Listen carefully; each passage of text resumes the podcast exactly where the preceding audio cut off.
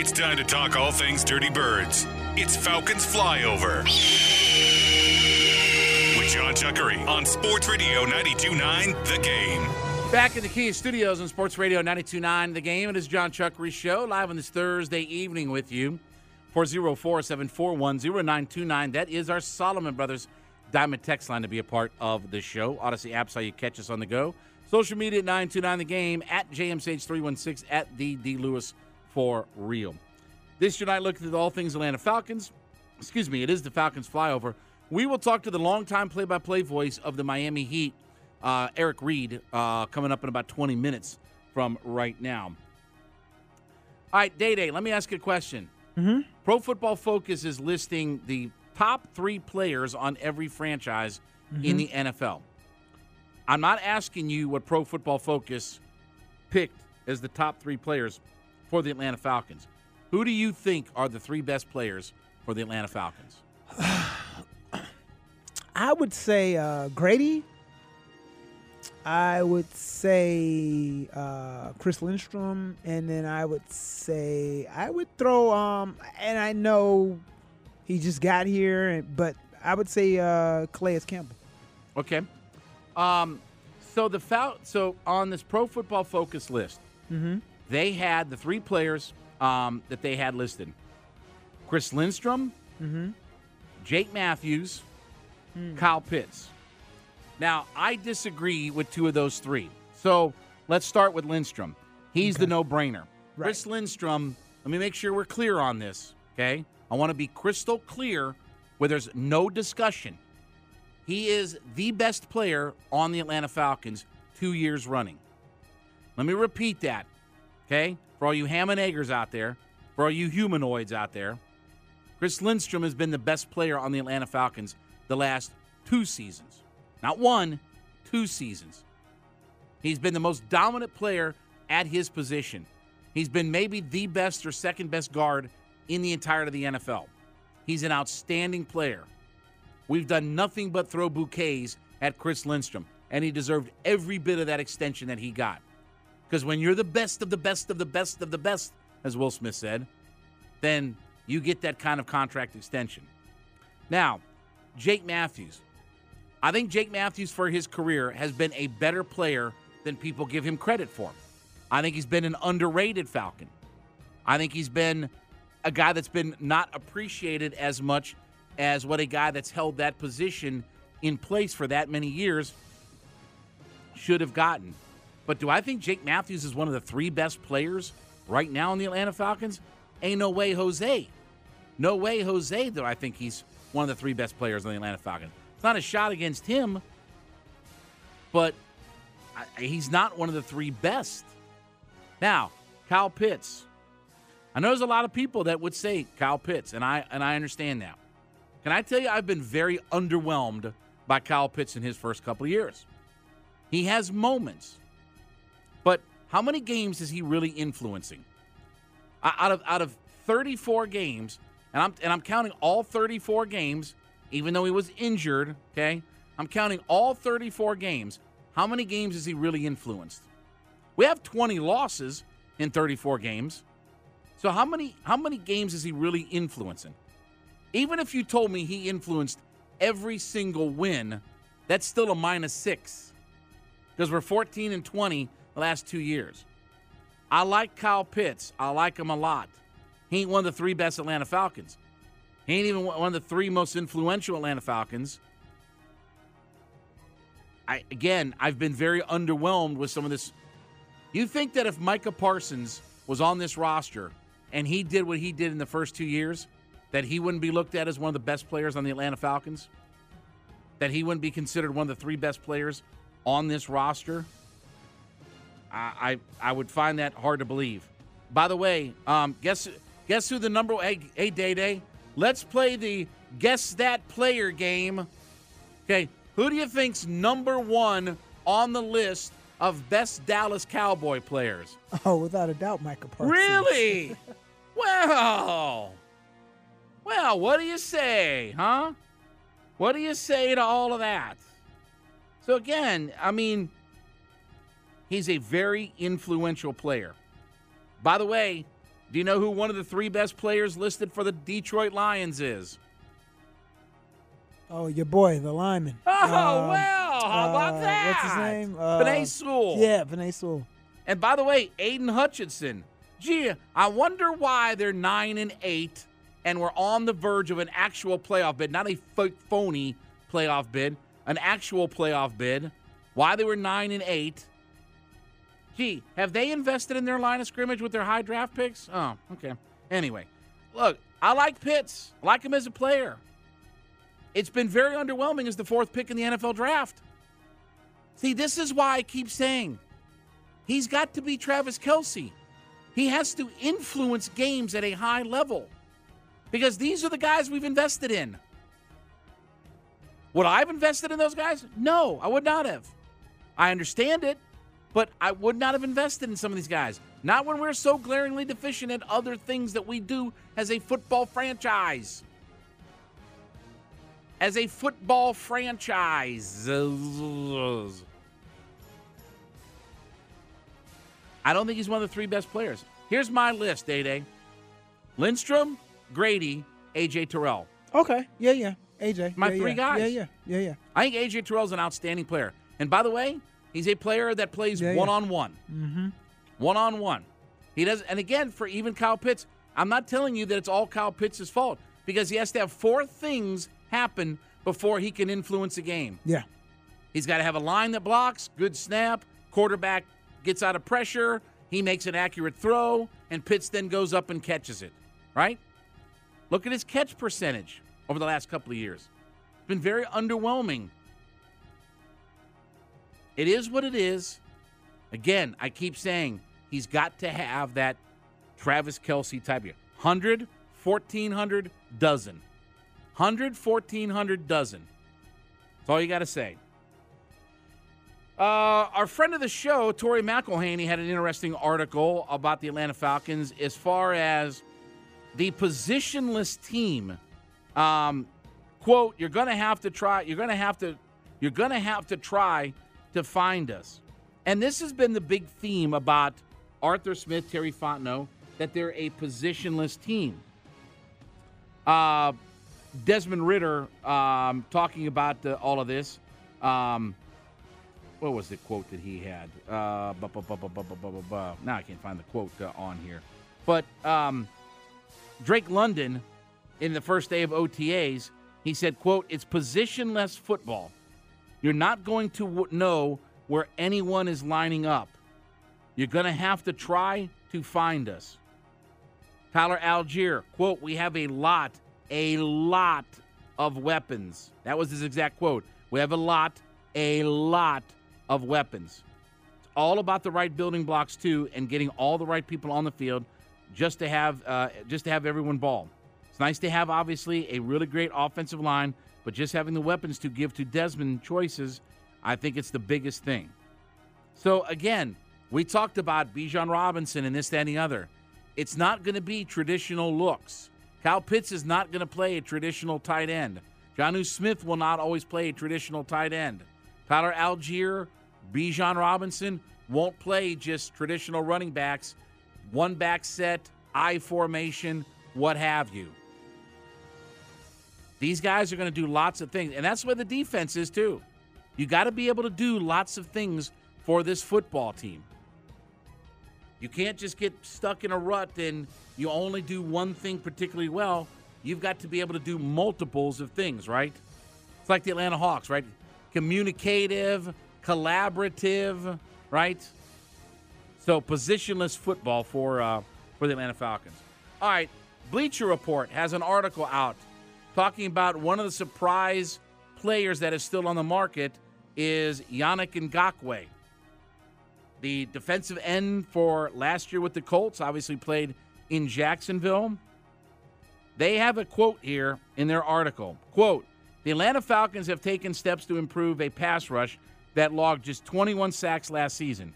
They added Calais Campbell, Bud Dupree, Kaden Elliss to their passing rush rotation, drafted Zach Harrison in the third round. However, Atlanta can benefit from adding Ngakoue. Day Day, what's the date today? Today is June 1st. Okay. Um, when did the Super Bowl take place? Uh, that was February. Okay. Something. Pick a date. Uh, I think like the 13th or something Okay, like that. on February 14th, I was talking about Ngakoue Right. being an Atlanta Falcon. Yeah. Like I've talked about this at I've talked about Ngakoue and Justin Houston. Give me those two guys, right? That I was talking about these guys all off season long. Even if they're rotational pass rushers, who cares? Who cares? Ngakoue had nine and a half sacks, 27 quarterback pressures in 15 games played. He's registered at least eight sacks in every one of his seven seasons. Every season, at least eight sacks. Day Day, ask me how many guys have had at least eight sacks in their first seven years with the Falcons. How many? None. None. Zero zip nada. But we added this guy and that guy. Again, D-Led says you can't have too many cornerbacks. Okay? What do we say on this show, Day Day? can't you can't have have too many guys that, sack the quarterback. Let's let's say that one more time. You, can't, have too many guys that sack the quarterback. That's our life mantra. That's our football narrative. That's our position in life with it. Um, did you see Cam Jordan um, tweeted at a Falcons fan? So, this Falcons fan, I guess, called Cam Jordan a mid. What does that mean from the kids' standpoint when you're a mid? You know, that's one I'm not familiar with, but I guess that means you're just okay. Yeah, just middle of the road. Yeah. I'd have to hear it in context. Here's what, well, he just put mid on the tweet. Okay. Hmm, yeah. This is from Falcons Head at 247 Sports Talks. Um, Cam Jordan, what, what, what is it, that thing called? Quote tweet? Uh, the yeah, the quote. tweet, Okay, yeah, the yeah. quit tweet. All right. Mid, if I'm a mid, then y'all favorite franchise is poverty stricken and has never drafted a real pass rusher worthy of having a career there.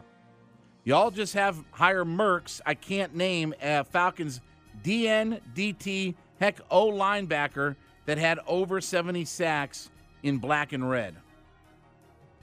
Well, other than the fact that he's got a point, he's got a point on it. Got a point about it. By the way, um, he killed Matt Ryan over the decades, whatever it was. He, he, I think, I think Cam Jordan has more sacks against Matt Ryan than any other player in the NFL. I believe that he has the most sacks against Matt Ryan for his career. I'm sure Matt Ryan gets up looking at his, you know, helmet ear hole and seeing visions of Cam Jordan sacking him still. He's laying down next to his kids and just wakes up sweating profusely in the middle of the night, seeing that Cam Jordan is coming after him, right? So again, um, good line by um, uh, by Cam Jordan uh, out there. So, um, but uh, I don't agree with the Pro Football Focus uh, article. So there you go. All right, when we get back, we will talk to the play-by-play voice, longtime play-by-play voice, been there since day one with the Miami Heat as the uh, NBA Finals gets underway at 8:30. So tip off at 8:30. Miami Heat, Denver Nuggets. We'll talk to Eric Reid, longtime play-by-play voice for the Miami Heat. Chuck Reed in the Kia Studios, Sports Radio 92.9 The Game and the Audacy.com app.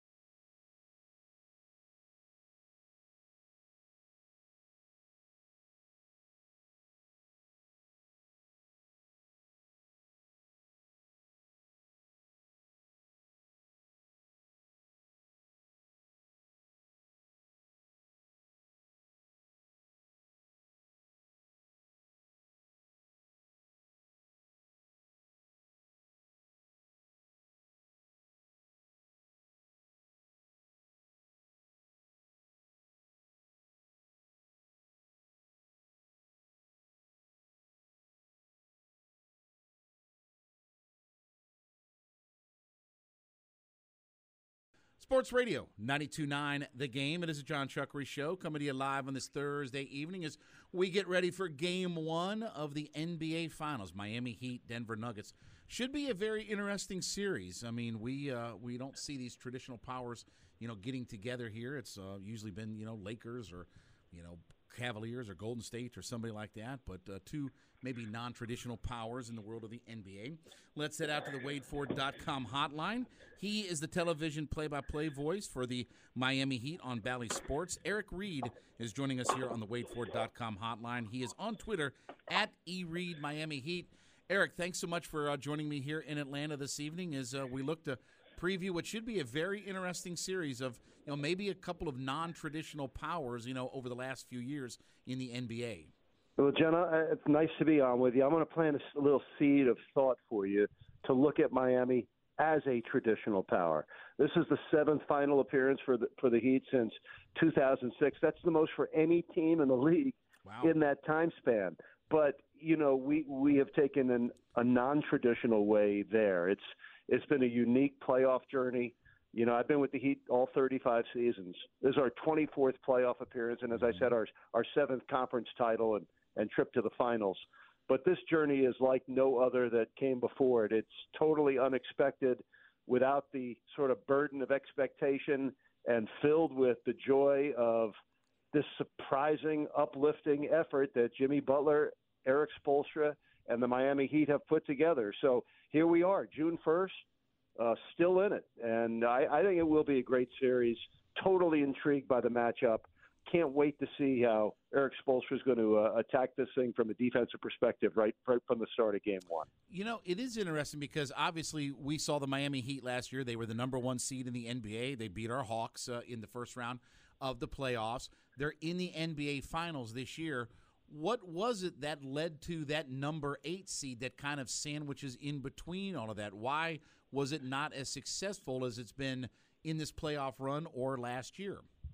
That's what everybody's asking now, and uh, you know, join the club. We were asking that, you know, through the whole regular season.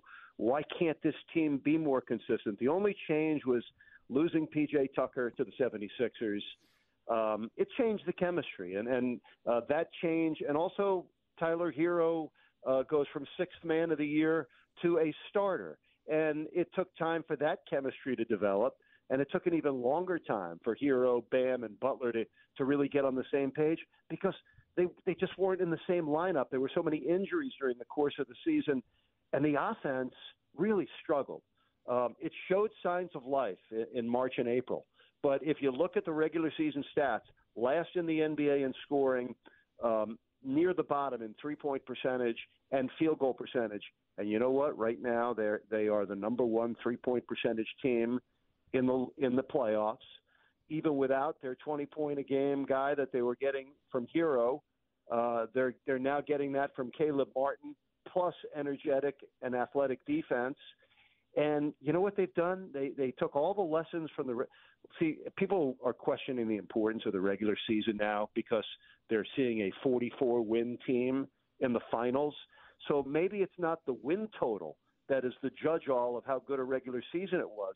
Maybe it's how did it ready you for the playoffs. And in the Heat's case, a ton of close games, and they went through a lot of adversity, and uh, including getting blown out at home by Atlanta in Game One of the play-in, bumping them from seventh to at best eighth seed, and then had a fight like heck to beat Chicago in, in the second play-in game and you know the expectations were not high, other than inside the Heat locker room, going against the top team in the in the league and the Bucks in the first round, and you know it, they took the Bucks by storm. They scored 130 in the first game, and took care of Milwaukee in five, the Knicks in six. The Celtics series will become one of the great playoff memories in Heat history because of the way the series started and and and obviously the way that series ended. You know, it's crazy, Eric, because everybody thought that in the Eastern Conference, you know, as we headed toward the playoffs, that, okay, Boston and Milwaukee are going to meet up in the Eastern Conference Finals, and that's going to be one of the legendary series. And I had Kurt Helin on, and we were talking about like this is going to shape up to be a great series. And here Miami comes along and beats both of them in a both series. of them, yeah, without home court advantage, yeah. right? With And and you know what the Heat have done in all three of the series? First of all, they've been the underdog uh, in 19 of their 20 playoff games. It's the theme of this postseason. I'm calling calling them the, the underdog with the overbite. I mean, uh, so it, it's an incredible path, and and if they win the championship, they'll go through the best team in the West as well. Uh, it's a unique journey we're on, and and you know what's great about it for both teams you, you you get a chance to play for it. You're you're in there four wins away. Each Miami and Denver, both well coached, both led by a star player that can score pretty much as much as they want, but their real gift is uh, making their teammates better and being great playmakers and, and winners. So Butler and Jokic, hey, let's get it going. We should have two great weeks of, of finals basketball ahead of us. Television play by play broadcaster for the Miami Heat on Bally Sports, Eric Reid, joining me here on the WadeFord.com hotline. Let's talk about Jimmy Butler. I mean, he made second team All NBA this year. You know, he's been on the third team All NBA a few times in his career. There's nothing that tangibly says, okay, this is what he does great, but he's one of the great winners. There there is something that you know is just I, I, don't know. You can't put your finger on what makes him so great, and and he lifts it to your point, lifts his teammates up, wills them to win.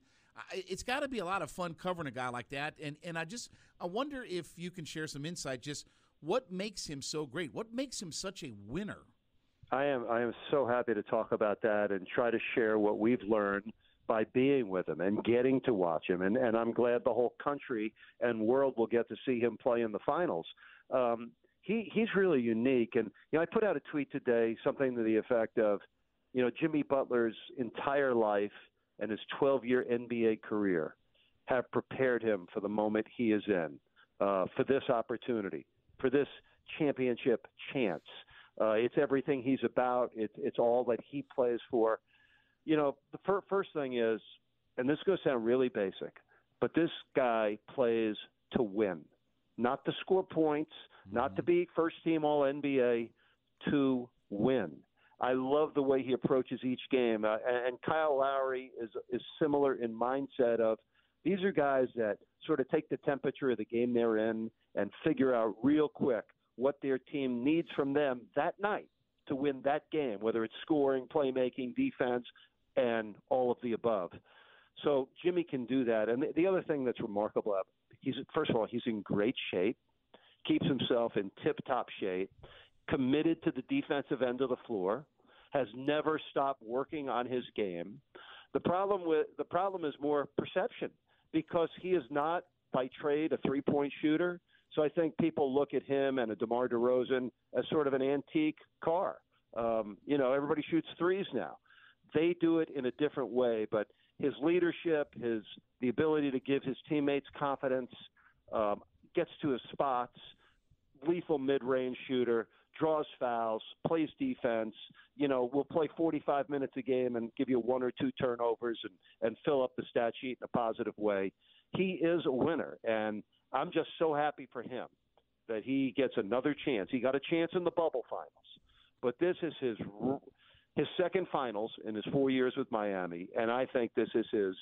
You know, e- even with this uncelebrated cast around him, this is a great chance for Jimmy Butler to be the one thing he has always wanted to be an NBA champion. Eric, the uh, great Sam Mitchell and I used to go round and round about Erik Spoelstra.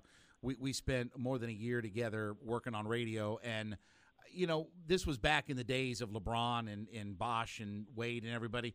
You know, tell me about his evolution because now it feels like whenever Erik Spoelstra is in a series on the sidelines, he has the advantage over just about anybody. And it has been kind of remarkable about just the growth of watching him becoming one of the best coaches, if not the best coach in the NBA. But tell me a little bit about his evolution as a coach over this whatever decade plus.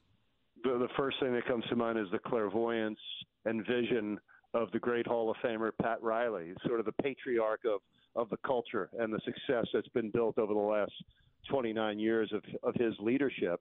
And you know, he identified Spo was the video coordinator, young guy just finished playing overseas in Germany, and And I'll never forget Pat when Pat Riley first got here. He asked about the video guy. He says, "Is he a basketball guy that knows video, or or the?"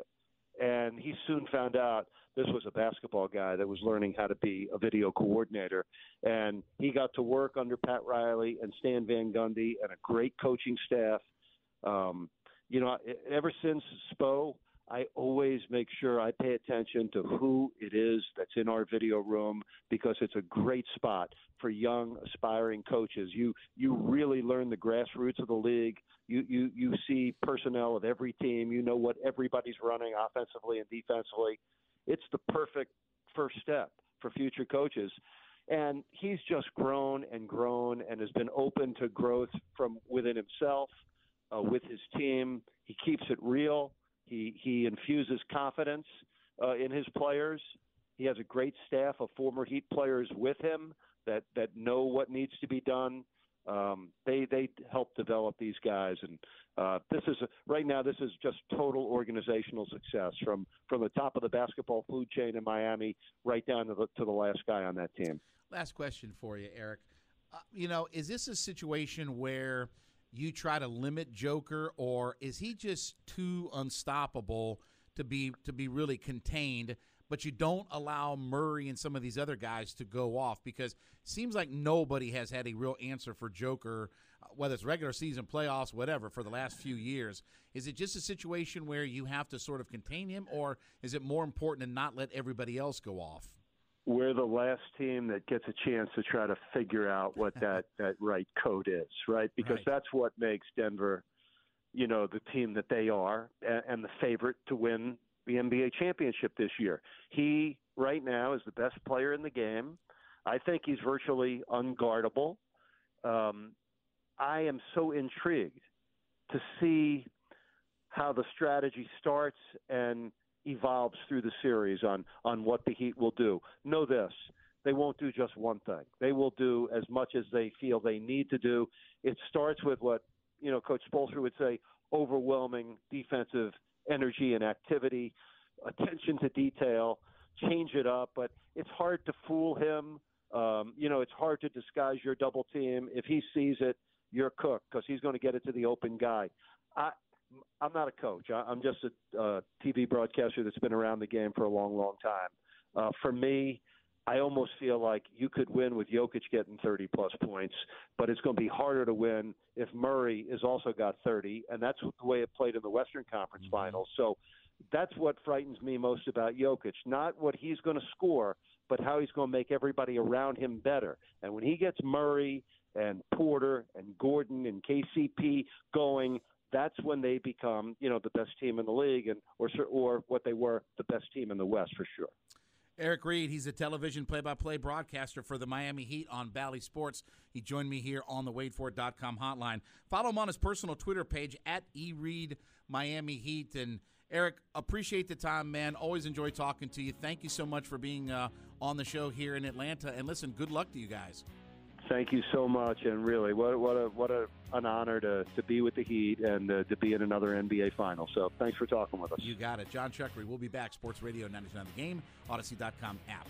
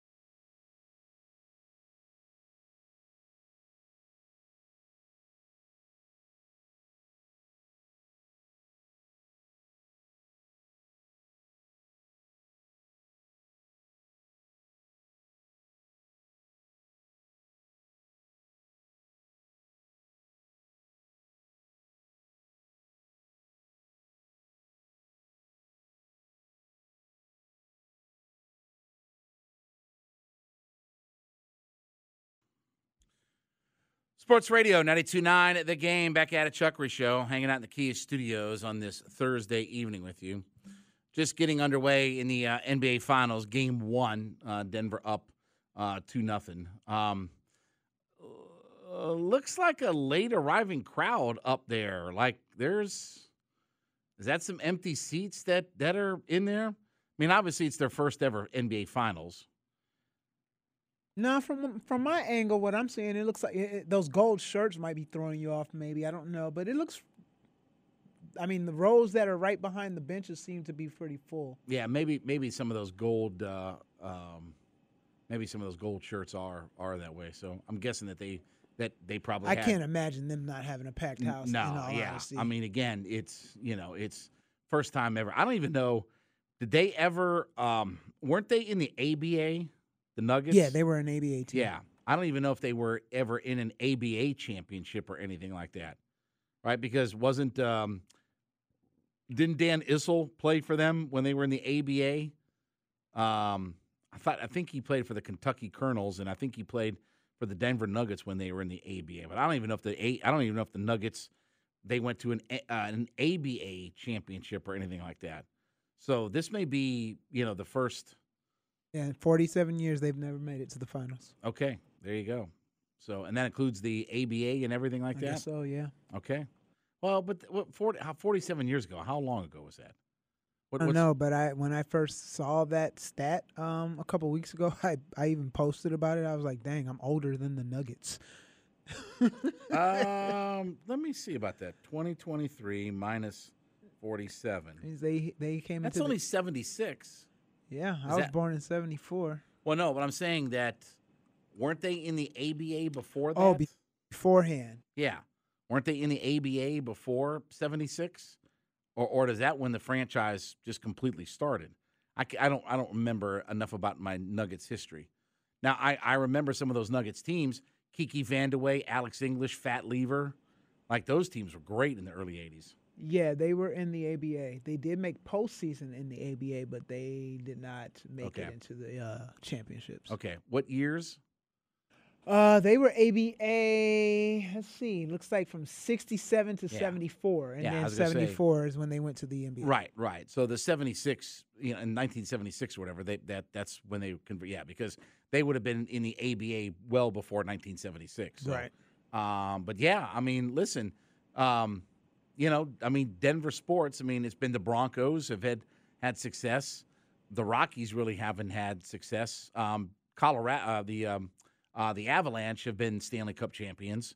Yeah, they were Stanley Cup champions before. So, um, but yeah, this is this is a whole different deal, and uh, an interesting Nuggets team. I mean, listen, this is this is Joker's time, I believe. I think I think I think it could be Joker's time, and um, you know, look, if he wins a NBA championship, this solidifies everything about uh, about Joker. Um, he's one of the great players, and he's been he has been the best player in the playoffs right now. Like he's been just an outstanding player. I think he he's averaging a triple double so far in the playoffs. Right? I think I think, and the stat I thought I heard was Wilt and somebody else. I think averaged a triple double going into the NBA Finals over the course of the playoffs. So he's been he's been the best player in the playoffs. They've been the best team in the playoffs. But you know, with all of that, it's Jimmy buckets, man. It's Jimmy Butler. Like, don't count that guy out. Never bet against. Never bet against that guy. When it comes to Jimmy Butler, don't bet against that guy. And they they had to fight scratch claw to get through Boston. And think about the fact that you know we talked about this. They beat you know with Eric Reid. They they beat Boston and Milwaukee, and one every, and the two. and everybody had those two teams as as okay. You know, Kurt Helin and I discussed this that hey, this is going to be one of the great uh, Eastern Conference Finals in NBA history when Boston and Milwaukee meet up with one another. Well, guess what? As the Miami Heat said, uh-uh, they had other plans for it, and they beat both of those teams with the Knicks sandwiched in between the middle of uh, all of that. So we'll see what happens uh, here. Um, this game won't be over before we we get out of here. Uh, Braves. Uh, we're going to talk about the Braves coming up at the top of the hour.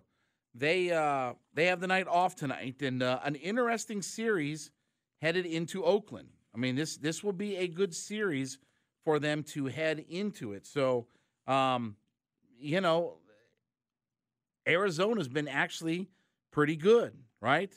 They're tied with the Dodgers for the division lead, and you know, listen, they, um, you know, it, it's it's a matter of you know they maybe won't hang around later on in the season. But for right now, yeah, doing a pretty good job. Pretty good job. And they have a great pitcher. Zach Gallen has been outstanding this year. He's going to take on Michael Soroka coming up on Sunday. So we'll see how Michael Soroka's second start goes. Um, but the Braves will be in Arizona um, coming up tomorrow night. And then we're going to talk about this at the nine o'clock hour because things open up for the Atlanta Braves. Things open up for them. So we'll see if they can take advantage of all of that. So speaking of getting taken advantage of, let's get to something we call What's Bugging Chuckery. Don't look now, but somebody out there just got Chuckery ticked off. like that's hard. Don't make me angry. You wouldn't like me when I'm angry. It's time for What's Bugging Chuckery on Sports Radio 92.9 The Game. Well, obviously, all the SEC coaches are down in Destin, Florida, as we talked about the uh, the other day, and everybody's making headlines. So we uh, we saw earlier that the SEC would play an eight game schedule with no divisions for the 2024 season. So eight games, 16 teams, no divisions. You'll take the two best teams in the SEC and roll with it from there. Okay. But obviously, there's been a lot of speculation that the SEC was going to go to a nine game conference schedule. And it's been all of the buzz. Coaches are on all sides of this debate, right? Some coaches want nine games, some coaches want to leave it at eight. Kirby Smart weighed in on the conversation. Quote, the most overrated conversation in the world. Okay. Uh, quote, four years, you will play everybody home and away. I get the traditional rivalries. You have three, you have two, you have one, you have this, you have that. You guys need something to write about bad when you start talking about this. 100% agree with Kirby Smart. What difference does it make if they play eight or nine conference games? You know, here's the thing that I always talk about. I've talked about this for years on the college football show. One thing that makes the SEC and ACC unique is those rivalry games. The fact that we get Florida, Florida State, Georgia, Georgia Tech, excuse me, South Carolina, Clemson. I love those kinds of matchups. I love those southern regional matchups. We don't get that with whatever, Pac 12, Big 12, right? We may get a random game or two, but there isn't an inherent rivalry with Texas and UCLA or Washington and Baylor. You know, we don't have those kinds of rivals anywhere else in the country. You know, again, you know who some of the biggest rivals for Ohio State besides Michigan are? Non conference rivals? The Pac 12 when they play them in the Rose Bowl, USC. And even in some ways, some of the MAC teams, because, again, the, the joke with Ohio State is, you know, every year they go win the MAC championship before they go win the Big Ten championship. Because they'll play Ohio, Akron, Toledo, um, Miami of Ohio, right? All the all the MAC teams.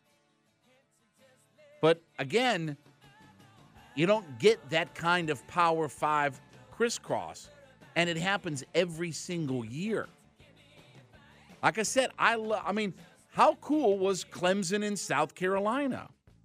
I'd rather have that game, an in-state rival game, than pick a team. Clemson and, uh, or sorry, I mean South Carolina and uh, um, who's a uh, Auburn.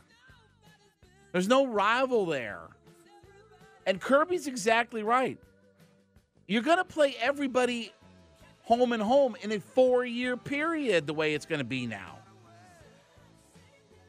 you're going to get a chance to play all these teams. Teams aren't going to be able to just you know duck and hide for a decade, right? You know, we haven't seen enough of Georgia and Alabama. Well, that's not going to be the case now moving forward. There'll be those matchups. It won't be Georgia and Alabama will play once every 13 years or something crazy, right? Those kinds of things are not going to happen now in modern college football. So again, I you know, and by the way, I know Kirby's you know that that Kirby, you know, got some pushback just because you know people. Oh well, you know they can say that because they're Georgia. Well, what do you think that Nick Saban was saying a few years ago?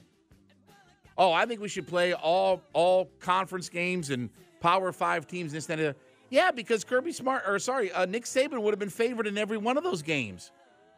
Literally, Nick Saban would have been a betting favorite in every single game, uh, other than maybe Clemson when they had Deshaun Watson and guys like that.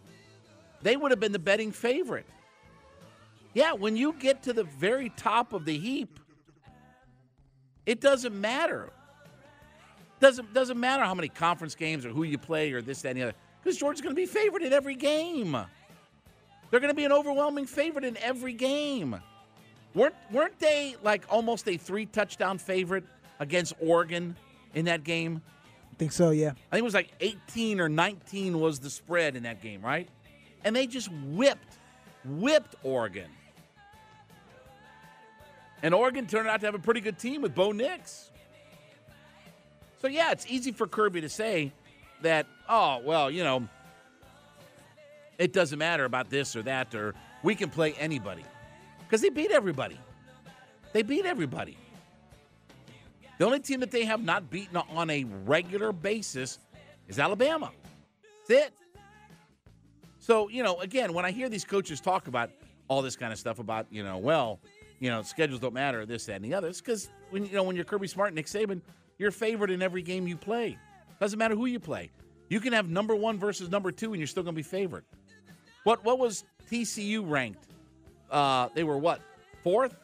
Was it fourth in the country? Third, fourth, whatever in the country? Yeah, and Georgia was an overwhelming favorite in that game. So again, Kirby Smart's exactly right about all this. It's a lot of fodder for the media. Doesn't really matter. Uh, again, if they play eight or nine conference games, I like the fact that they play those ACC teams. And if we have to keep that together, then I'm all for it. If sacrificing Auburn and Missouri to make sure I get Florida, Florida State, I'll sacrifice A&M, Kentucky to make sure I get Florida, Florida State.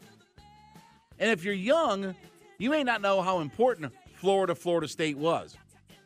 And we've seen at times how important Clemson, South Carolina is. Or um, um, Georgia, Georgia Tech, obviously. Heck, Mike Griffith called uh, Georgia Tech maybe the toughest team on uh, Georgia's calendar this year. Maybe their toughest team on the schedule. I don't know about that, but again, I mean, you know, we'll see what Brent Key does, but those are good games. Yeah, it's been lopsided as of late because Kirby and Georgia are so much more dominant than Georgia Tech. But guess what? I was here when George O'Leary was beating uh, Georgia. That was one of the things about Jim Donnan was like, couldn't beat Auburn, couldn't beat Georgia Tech, couldn't do it enough consistently. And guess what? Guess where he ended up? That's what happens when you don't beat those when you don't beat your in-state rival, right? But when I was, you know, when I was here early on in Atlanta, you know, and, and George got the job, he was beating Georgia regularly.